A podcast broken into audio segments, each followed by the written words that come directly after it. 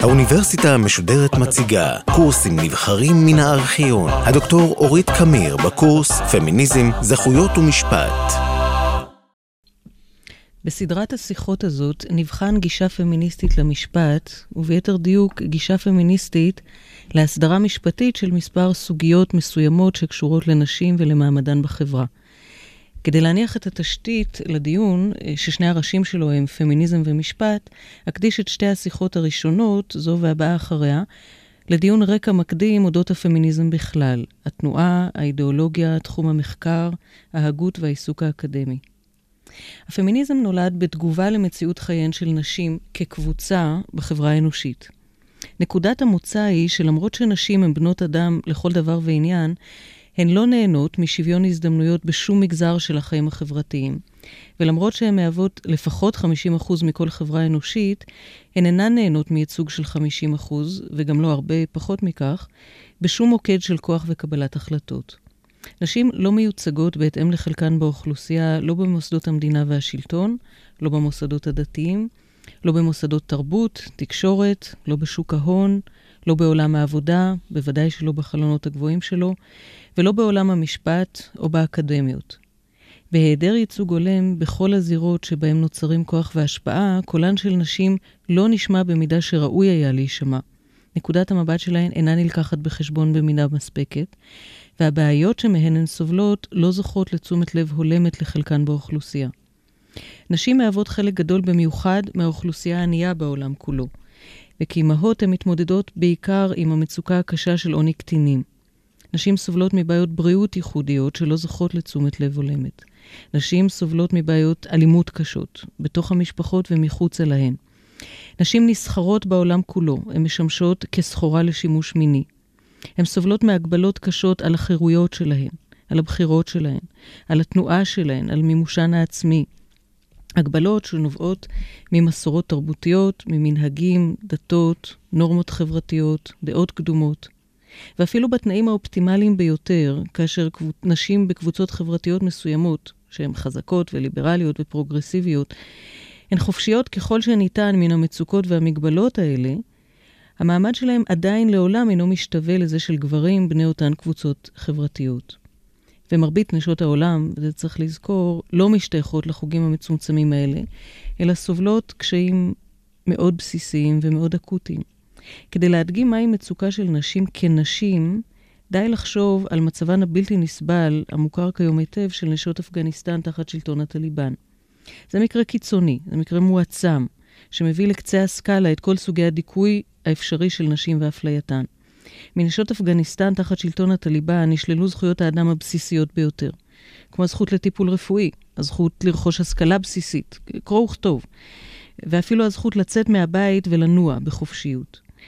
הנשים שם נדרשות להתכסות לחלוטין כך שלא ייראו ולא יישמעו ברשות הרבים, ובתוך הבתים הן נתונות לחלוטין לחסדי הגברים. זו, זו דוגמה חריגה וקיצונית במיוחד בעולם המודרני. ואף על פי כן, דיכוי הנשים על ידי שלטון הטליבן לא מכיל שום יסודות חדשים או בלתי מוכרים. הוא רק מעצים את כל סוגי ההדרה, ההשתקה והקיפוח שנשים סבלו וסובלות מהם במידות שונות ומשתנות בכל מקום ובכל זמן. בעבר הלא רחוק, מאוד לא רחוק, סבלו רבות מנשות העולם מסוגים של קיפוח שאינם שונים באופן מהותי מזה של אפגניסטן תחת שלטון הטליבן. עוד במאה ה-20 במדינות המערב הליברליות ביותר, נשים לא היו זכאיות לבחור ולהיבחר למוסדות מדינה, לרכוש מקצוע, להשתכר למחייתן, ללמוד או ללמד במוסדות השכלה גבוהה, ולבחור לעצמן אורח חיים שהוא שונה במשהו מזה של אם ורעיה כפופה לחלוטין לבעלה. התנועה הפמיניסטית נולדה וקיימת כתוצאה, כתגובה למציאות קשה זו של נשים, והיא שמה לה למטרה ללמוד ולהגדיר את מציאות חייהם של נשים, לפרש אותה ולשנות אותה. המאבק הפמיניסטי לדורותיו, ביחד עם מגמות חברתיות נוספות, הצליחו לשנות את המציאות החברתית בחלקים של העולם במידה רבה מאוד. לשפר באופן ניכר את מעמדן של הנשים בחברות רבות. יחד עם זה, אפילו בחברות הליברליות ביותר, הנחיתות במעמד הנשים לעומת גברים ומיעוט הייצוג שלהם במוקדי כוח חברתיים לא נפתרו עד הסוף. ודפוסים בסיסיים של קיפוח לא, השתנה, לא השתנו במידה מספקת, ולכן תפקידה של התנועה הפמיניסטית לא הסתיים, והיא ממשיכה להיות תנועה, תנועה חיה ופעילה ותוססת. הפמיניזם, אם כן, לאור מה שאמרתי עד כה, הוא תנועה אידיאולוגית, שמטרתה שיפור מצבן של נשים בעולם, והיא משלבת בחובה פעילות חברתית אקטיביסטית והגות תאורטית ואקדמית. היא מעודדת הגדרה עצמית, העלאת מודעות, העצמה, מוביליות חברתית ושחרור, ביחד עם מחקר ביקורתי שיטתי של כל תחומי מדעי האדם, לרבות ההיסטוריה האנושית, הביולוגיה האנושית, פסיכולוגיה, פילוסופיה, דתות, ספרות ומשפט. הפמיניזם איננו עשוי מקשה אחת, והוא לא תנועה מאורגנת כדוגמה של מפלגה ברורה, עם הנהגה ברורה ומצע שיטתי ו- ומתפקדים ששייכים למפלגה הזאת. במהלך 200 שנות קיומה, התנועה הפמיניסטית הקימה והקיפה מספר עצום של פעילות והוגות במספר גדול מאוד של מדינות בכל רחבי העולם, ואפשרה ועודדה התפתחות של מגוון גדול מאוד של זרמים וכיוונים והדגשים שונים. מעמדות מהפכניות שקוראות תגר על הסדר החברתי מיסודו, ועד גישות רפורמטוריות מתונות, או אקדמאיות מחקריות שההשלכות שלהן על האקטיביזם החברתי הן לא מיידיות, אלא עקיפות יותר. אם בכל זאת תנסה להגדיר מכנה משותף רחב, שהוא בהכרח לא מדויק, אבל חשוב להגדיר אותו, ניתן להגדיר את הפמיניזם כתנועה שחושפת את מנגנוני הדיכוי של נשים על ידי המערכות הגבריות הקיימות, ואת הדרתן השיטתית ממרכזי כוח ושליטה, ופועלת לשם העמקת המודעות למצוקתן הקבוצתית של נשים, לקידום מעמדן ולתיקון עולם. לשם המחשה של התנועה הפמיניסטית כמשלבת אקטיביזם והגות, כתנועת שחרור והגדרה עצמית, אפשר להשוות אותה לתנועות שחרור אחרות, שחלקן מעמדיות וחלקן לאומיות, והמוכרות אולי לנו ביותר הן הציונות, סוציאליזם ומרקסיזם. גם בציונות וגם במרקסיזם וגם בסוציאליזם, כמו בפמיניזם, יש שילוב בלתי ניתן להתרה של תיאוריה ושל עשייה. יש התמקדות באפליה ובמצוקה של מגזר חברתי מסוים, שהוא או לאומי, או מעמדי, או ג'נדריאלי, כמו בפמיניזם, וקריאה מקיפה לשינוי המובן מאליו. יש גישה ביקורתית ואפילו חתרנית, ויש הרבה מאוד אה, תתי גישות והדגשים שונים, ומשיכה בכיוונים שלא תמיד עולים בקנה אחד, כיוון שאלה תנועות חיות ו- ופעילות כל הזמן בעולם. המכנה המשותף בין הפמיניזם והציונות ומרקסיזם ותנועות נוספות חשוב כדי להזכיר לעצמנו שזה לא איזה אה, אנומליה חריגה בנוף של החברה האנושית, אלא תנועה אחת מיני רבות. ואף על פי כן אני רוצה להדגיש גם את ההבדל העמוק והחשוב בין הפמיניזם לבין תנועות שחרור ומודעות עצמית אחרות. ההבדל הזה נעוץ ביחס בין כל אחת מהנשים שרוצות להשתתף בפרויקט הפמיניסטי, לבין כל אחד מהגברים שעומד בצד השני של המתרס. כי תנועות שחרור ותנועות הגדרה עצמית בדרך כלל שואבות את כוחן מהגדרה עצמית של קבוצה מסוימת כנגד, ביחס לקבוצה אחרת שבה הן נאבקות. אה, הציונות מגדירה את עצמה כנגד, למשל, קבוצה אנטישמית שמדכאת אה, יהודים. המרקסיזם מגדיר את קבוצת הפרולטריון כנגד הקפיטליסטים והקפיטליזם. כש, כשאנחנו מגיעים לנשים, זה קשה הרבה יותר, בגלל שכל אישה ואישה קשורה בקשרים האישיים העמוקים והחשובים והאינטימיים ביותר בחיים שלה, גם בגברים. לכל אישה יש אב, לכל אישה יש או אח, או בן, או בן זוג, או שכן, או קולגה, או חבר, שהם האנשים, מהאנשים החשובים ביותר בחיים שלה. ולכן אנשים כקבוצה, בשונה מתנועות אחרות, לא רוצות להילחם עד חורמה ולהיפרד ולעזוב וללכת למקום אחר ביחס לקבוצה שכנגדה הן יוצאות. העובדה הזאת של הקרבה האישית הרבה מאוד בין נשים לגברים, מקשה על נשים להזדהות כפמיניסטיות, מקשה עליהן לאמץ מאבק כולל, וגורמת לזה שהמאבק הפמיניסטי אה, הוא הרבה יותר מסובך, הרבה יותר מורכב, ונמשך לאורך תקופה הרבה יותר ארוכה מאשר מאבקים אחרים. זה דבר ש, שכדאי לזכור אותו לאורך כל אה, השיחות שלנו. כיוון שהפן האקטיביסטי של התנועה הפמיניסטית זה שמתמקד במאבק נגד העוולות והמצוקות, הוא אולי קל יותר להבנה אינטואיטיבית, אני רוצה לייחד את uh, מרבית דבריי היום דווקא להצגת הפן ההגותי, התיאורטי, שחשיבותו רבה להבנת הפמיניזם והפמיניזם המשפטי בפרט, שבו נעסוק בשיחות הבאות.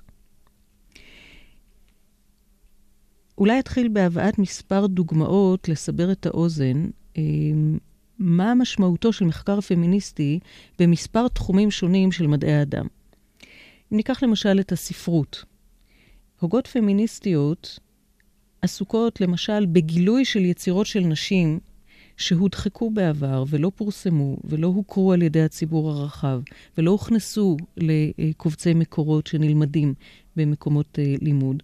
הן מגלות את הטקסטים האלה, הן מפיצות אותם, הן מנתחות אותם והן משלבות אותם בקאנון. על ידי זה הן מרחיבות את הקאנון ומשנות אותו ומקנות מקום בתוך הקאנון לקולות נשיים שבעבר לא נשמעו. כשהן מתייחסות לקאנון הגברי, שכן היה מוכר, הוגות פמיניסטיות בתחום הספרות, חושפות למשל מבני סיפור פטריארכליים, חושפות איך סיפורים מנציחים סטריאוטיפים, שבהם נשים מוצגות באופנים מסוימים על פי דעות קדומות מסוימות, וגברים על פי דעות קדומות אחרות. ומצביעות למשל על היעדר דמויות חיקוי נשיות שיובילו להשתנות של הסטריאוטיפ הנשי וליצירה של נשיות חדשה. הן חושפות שימוש בשפה שמנציח ומבטא עולם ערכים גברי. אם ניקח להמחשה דוגמה אה, מוכרת לכולנו, אגדות. אה, מחקר פמיניסטי של אגדות יחשוף את הדפוסים המוכרים שלפיהם במרבית אגדות העם, הפעיל והדינמי והאקטיבי והזז כל הזמן והמשנה את העולם הוא הגיבור. בעוד שהגיבורה היא עדינה ופסיבית, ומחכה ומצפה ויושבת בבית ורוצה שהוא יושיע אותה. הגיבור הוא זה שיוצא לגלות את העולם ולגלות את עצמו, ועל ידי כיבוש העולם הוא מממש את עצמו, ועל ידי גילוי העולם הוא מגלה את עצמו. והגיבורה יושבת בבית ובסבלנות אין קץ והקרבה עצמית, עושה את מה שצריך לעשות כדי לאפשר לגיבור לממש את עצמו, וכדי לחכות לו ולתמוך בו ולהיות שם כשהוא חוזר. ההגדרה העצמית שלה היא דרך ההגדרה העצמית שלו, הישועה שלה היא דרכו וכן הלאה. הדפוסים האלה שנמצאים בתוך כמעט כל אגדות העם, חיכו לחשיפה על ידי חוקרות פמיניסטיות כדי שנראה אותם, ואחרי שרואים אותם אפשר לתת עליהם את הדעת ולחשוב על הערכים שהם מבטאים, על מה רצוי ומה לא רצוי, מה רוצים לשמר ומה רוצים לשנות. גישה פמיניסטית להיסטוריה, באופן מאוד דומה, יכולה לעסוק בחיפוש ומציאה של נשים שלא הוכנסו לסיפורים ההיסטוריים המוכרים, אלה שנכתבו על ידי גברים, על ידי ניסיון לשחזר את החיים שלהם, את, את פועלן, את הישגיהן, את המחירים שהם נדרשו לשלם. אה, מחקר פמיניסטי של ההיסטוריה ינסה להתמקד בהיבטים של החיים שהם פחות גבריים. למשל, אה, מחקר פמיניסטי של ההיסטוריה יסיט את תשומת הלב מהתמקדות במלחמות ובמדיניות גבוהה, שהיו מאז ומעולם נתונים לחלוטין אה, לשליטה גברית, וינסה להתמקד גם בחיי היומיום, בחיי בית, בעבודות הבית, באיך נראה הטיפול במשפחה, אה, איך התפתחו אה, הרגלי התזונה, וכן הלאה, דברים שקשורים גם לחיים של נשים. מחקר פמיניסטי של מדע הדתות ינסה לחשוף את הקשר ההיסטורי, למשל בעולם העתיק, בין המעבר ההדרגתי לדתות מונותאיסטיות, שדרשו את כינונו של אל זכר יחיד במקום אלה גדולה ופנתיאון שלם של דמויות נשיות וגבריות, ובין הדחיקה החוצה של נשים אל מחוץ לתפקידי כהונה והנהגה אה, בתחומי הדת. מחקר כזה התמקד באופנים שבהן דתות מדירות נשים מהזירה הציבורית ומעמדות כוח חברתיות דתיות, ואיך הן מצדיקות ומנציחות את הסדר הפטריארכלי במושגים מטאפיזיים, שנשענים ומסתיימים תמיד ברצון אלוהי, בסדר קוסמי ובאמיתות מוחלטות ובלתי ניתנות לשינוי או לערעור. מחקר פמיניסטי של הלשון, שהוא חשוב במיוחד, והוא משליך על כל תחומי המחקר האחרים, יכול להצביע על קונבנציות שמשקפות ומנציחות את מרכזיותו של הגבר בשפה, לעומת שוליותה של האישה. אני אביא שתי דוגמאות קצרות כדי לסבר את האוזן לגבי הקונבנציות של השפה העברית ש... שאליה אנחנו מורגלות ומורגלים. אמ, קחו למשל לדוגמה את ההרגל שיש לכולנו, שכשקיים ציבור גדול ככל שיהיה, מורכב רובו ככולו מנשים, ויש בו אפילו גבר אחד, השפה העברית מחייבת אותנו לפנות אליו, לדבר אל הציבור כולו בלשון זכר, ובעצם להתעלם מכך מנוכחותן של כל הנשים, ולא משנה כמה הן. או הדוגמה השנייה, כשאמרתי קודם מדע האדם, היה ברור לכולנו שכוונתי למדעי כל בני האדם, נשים וגברים, כל מי שהוא יצור אנושי. לעומת זאת, אם הייתי אומרת מדעי החווה, היה ברור לנו שאני מתייחסת לנשים בלבד, בגלל שהשפה מרגילה אותנו לתפוס את הגבר כמכיל בחובו גם את האישה, ואת האישה רק כמקרה פרטי שאיננו מכיל בחובו את הגבר, ו- וזו השקפת עולם בעלת ערכים שיש לראות אותם ולחשוב עליהם. או אם ניקח למשל את הביטוי שהשתמשתי בו קודם, מדעי האדם.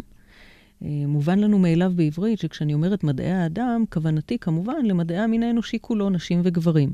אבל אם הייתי אומרת מדעי החברה, היה ברור לנו בדיוק באותה מידה שכוונתי אך ורק למדעי נשים. עכשיו, מבחינה לוגית, ההבחנה הזאת היא לא תקפה, כיוון שאדם וחווה, וחווה הם שני בני זוג, שאחד הוא גבר ואחד הוא אישה. מבחינה לוגית, קשה להצדיק את זה שאחד מבני הזוג מכיל גם את השני, בעוד שהשני לא מכיל את הראשון. הקונבנציה הלשונית מרגילה אותנו לראות את הגבר כמכיל נשים, ואת הנשים רק כמקרה פרטי שמתייחס לעצמן ולא לגברים. והמחקר הפמיניסטי של הלשון הוא זה שחושף את הקונבנציות האלה ומאפשר לנו לראות אותן ולתהות עליהן. אם אני אנסה להגדיר את המשותף לכל תחומי המחקר הפמיניסטי, אז היו מספר הנחות בסיסיות. שקבוצת הגברים נהנית ממעמד מועדף בחברה, וקבוצת הנשים נמצאת במצב מוחלש ופחות ביחס לקבוצת הגברים. שמצב העניינים הזה הוא לא טבעי, הוא לא הכרחי, הוא לא נכון ומובן מאליו, אלא הוא תוצר אנושי שפוגע בנשים כקבוצה חלשה ומזיק להן. שיש דפוסים ומנגנונים שמייצרים את הנחיתות של האישה בחברה ומנציחים אותה. ושניתן וראוי לחשוף את המנגנונים האלה בכל תחומי החיים האנושיים, כדי להבין אותם, לפרש אותם ולהביא לשינוים. מהתיאור הזה עולה שהגות פמיניסטית היא בהכרח ביקורתית, ובמידה רבה מהפכנית, כיוון שהיא בוחנת את הנחות היסוד של כל תחום שבו היא עוסקת, וחושפת את היחסיות והבעייתיות שלהם. ופעמים רבות היא קוראת לשינוי יסודי של עצם התחומים הנחקרים וגם של שדות המחקר עצמם. שתי הפנים האלה של הפמיניזם, הפן האקדמי, התיאורטי, והפן האקטיביסטי, לא ניתנים להפרדה, והתנועה הפמיניסטית לא יכולה להתקיים ולא יכולה להתקדם בלי השילוב המתמיד של שניהם. ההגות הפמיניסטית מזהה מצוקה, האקטיביזם משתמש בתובנות הללו כדי לפעול על המציאות ולשנות אותה, וכשהמציאות משתנה, צצות בעיות חדשות שמספקות כר פעולה להגות פמיניסטית חדשה, שנדרשת שוב לבאר ולפרש ולהסביר אה, ו- ולחתור לדרך לשינוי. לקראת סיום השיחה, אני רוצה להדגיש שעצם ההגות הפמיניסטית עצמה היא בהכרח מכילה מחויבות אידיאולוגית, והיא בדרך כלל מכילה מידה לא מבוטלת של אקטיביזם בעצם היצירה ההגותית. הוגות פמיניסטיות חושפות מנגנונים פטריארכליים לא רק בהיסטוריה או בספרות שהן מבקרות, אלא גם בשפה ובז'אנר ההגותי עצמם שבהם הן משתמשות. ולכן הן בהכרח קוראות תגר על עצם המערכת שבתוכה הן פועלות ומנסות לשנות אותה. אמ, אביא מספר דוגמאות לאקטיביזם טיפוסי לעצם ההגות הפמיניסטית כהגות. כך למשל הבחירה שדיברתי עליה לעסוק בנשים ובחיים שלהם. יש בזה יותר מתיאור של נשים, תיאור אקדמי, יש בזה עשייה אידיאולוגית של דיבור על נשים. דיבור על נשים זה כבר חלק מהמודעות, חלק מהעצמה. אה, נקודה מוכרת נוספת זה סגנון הכתיבה האישי שהוגות פמיניסטיות אימצו לעצמם, שנועד להתריס כנגד ההבחנה הבינארית, המקובלת כגברית, בין האישי לבין המדעי. היא משקפת את ההתנגדות של הוגות פמיניסטיות להבחנה בין תבוני ורגשי והעדפת התבוני. אמ, יש גם הרבה דברים טכניים, כמו למשל סירוב של הוגות פמיניסטיות להשתמש אמ, בראה, שמופיע בהערות שוליים של מאמרים אקדמיים, והתעקשות להחליף אותו בראו וראי כדי להצביע על הקונבנציות הלשוניות. כמו שימוש בשמות של נשים כשמביאים דוגמאות. במקום ראובן ושמעון, לדבר על uh, רבקה ולאה, כדי להזכיר לעצמנו שהעולם לא מורכב רק מגברים, אלא גם מנשים וגם מגברים. לסיום, אני רוצה לנצל את הדקות האחרונות כדי לומר מספר מילים על היבט ייחודי נוסף ומעניין של ההגות הפמיניסטית, שהוא האינטרדיסציפלינריות הטבועה שלה. עולם המחקר המודרני, כמו שאנחנו מכירות ומכירים אותו, מושתת על חלוקה מאוד קפדנית ודקדקנית לקטגוריות ולתתי-קטגוריות. השיח המחקרי מחלק את העולם לתחומים מאוד מוגדרים ונבדלים זה מזה, ומפרק אותו להתבוננויות מהיבטים אה, מאוד ספציפיים. כך מובן לנו מאליו שאנחנו מבחינים בין מדעי החיים והמדעים המדויקים ומדעי החברה ומדעי הרוח, ובתוך כל אחד יש הבחנה פרטנית עוד יותר בין היסטוריה וסוציולוגיה וספרות, והבחנות מאוד ברורות. ישנן פמיניסטיות רבות שטוענות שעצם החלוקה הזאת לענפים שונים היא לא טבעית ולא מובנת מאליה ולא הכרחית ולא ניטרלית, אלא היא עצמה תופעה גברית ותופעה פטריארכלית, שמבטאת ומשקפת את הסדר החברתי הקיים ואת הערכים שלו, שבתוכם גם אה, סדר היררכי. הטענה היא שעצם החלוקה מקבעת גם את ההבחנות הסטריאוטיפיות החדות בין נשים וגברים, בין נשי וגברי, ואת הדירוג ההיררכי ביניהם. ויותר מזה, הקטגוריזציה הברורה הזאת מונעת התייחסות חברתית, ערכית ואקדמית לתופעות שלא נופלות טוב לתוך אחד התחומים המוגדרים, אה, כמו למשל מצבן של נשים בעולם. הוגות פמיניסטיות רבות סבורות שנשיות במהותה היא צורת קיום שמכילה מידה רבה יותר של גמישות ותנועה והוליזם וקישור בין כל התחומים וכל התופעות וכל הגישות וקבלה של ריבוי ואיחוד של ריבוי, לעומת גבריות שהיא משהו הרבה יותר חלוקתי ומפריד ויוצר חיץ ומקבע. אבל גם פמיניסטיות שלא בהכרח מקבלות את ההבחנה הזאת, מאמינות שהפמיניזם מחייב התגברות על החלוקה הגברית לתחומים ספציפיים, כדי שאפשר יהיה להתייחס לנשים ולמצוקות שלהם מכל הזוויות ובכל כלי הניתוח במשולב, בעת ובעונה אחת. הן סבורות כי מחקר ממשי ומשמעותי של נשים מחייב התבוננות פנורמית על החיים ועל המצוקה של נשים מכל ההיבטים, מכל שדות המחקר והשיח, שרק גישה כזאת יכולה לאפשר לקלוט את היקף התופעה של דיכוי נשים והמצוקה שלהם בכל תחומי החיים האנושיים, בכל הרבדים, בכל ההקשרים הקשורים כל כך אחד לשני אמ, ומשולבים של דתות ומבנים מדיניים והגות פילוסופית והיסטוריה ותקשורת ומשפט ולשון וכל השאר. שבירת הגבולות בין התחומים השונים היא לכן עמדה פמיניסטית מרכזית, הגותית אקטיביסטית של שינוי עולם. יש מדענים רבים שנרתעים מהגישה הזאת, הגישה האינטרדיסציפלינרית, אבל כאן המאבק הוא גלוי וחזיתי ומפורש. לסיום, הצגה בסיסית של התנועה הפמיניסטית אה, מחייבת התייחסות לפחות לשני היבטים, שאחד זה סקירת ההיסטוריה והכרונולוגיה של התפתחות הפמיניזם, והשני הוא הכרת מושגי יסוד פמיניסטיים בסיסיים שמבטאים את הערכים והעקרונות של התנועה הזאת. ואת שתי המשימות האלה אה, אנסה אה, לעשות בשיחה הבאה.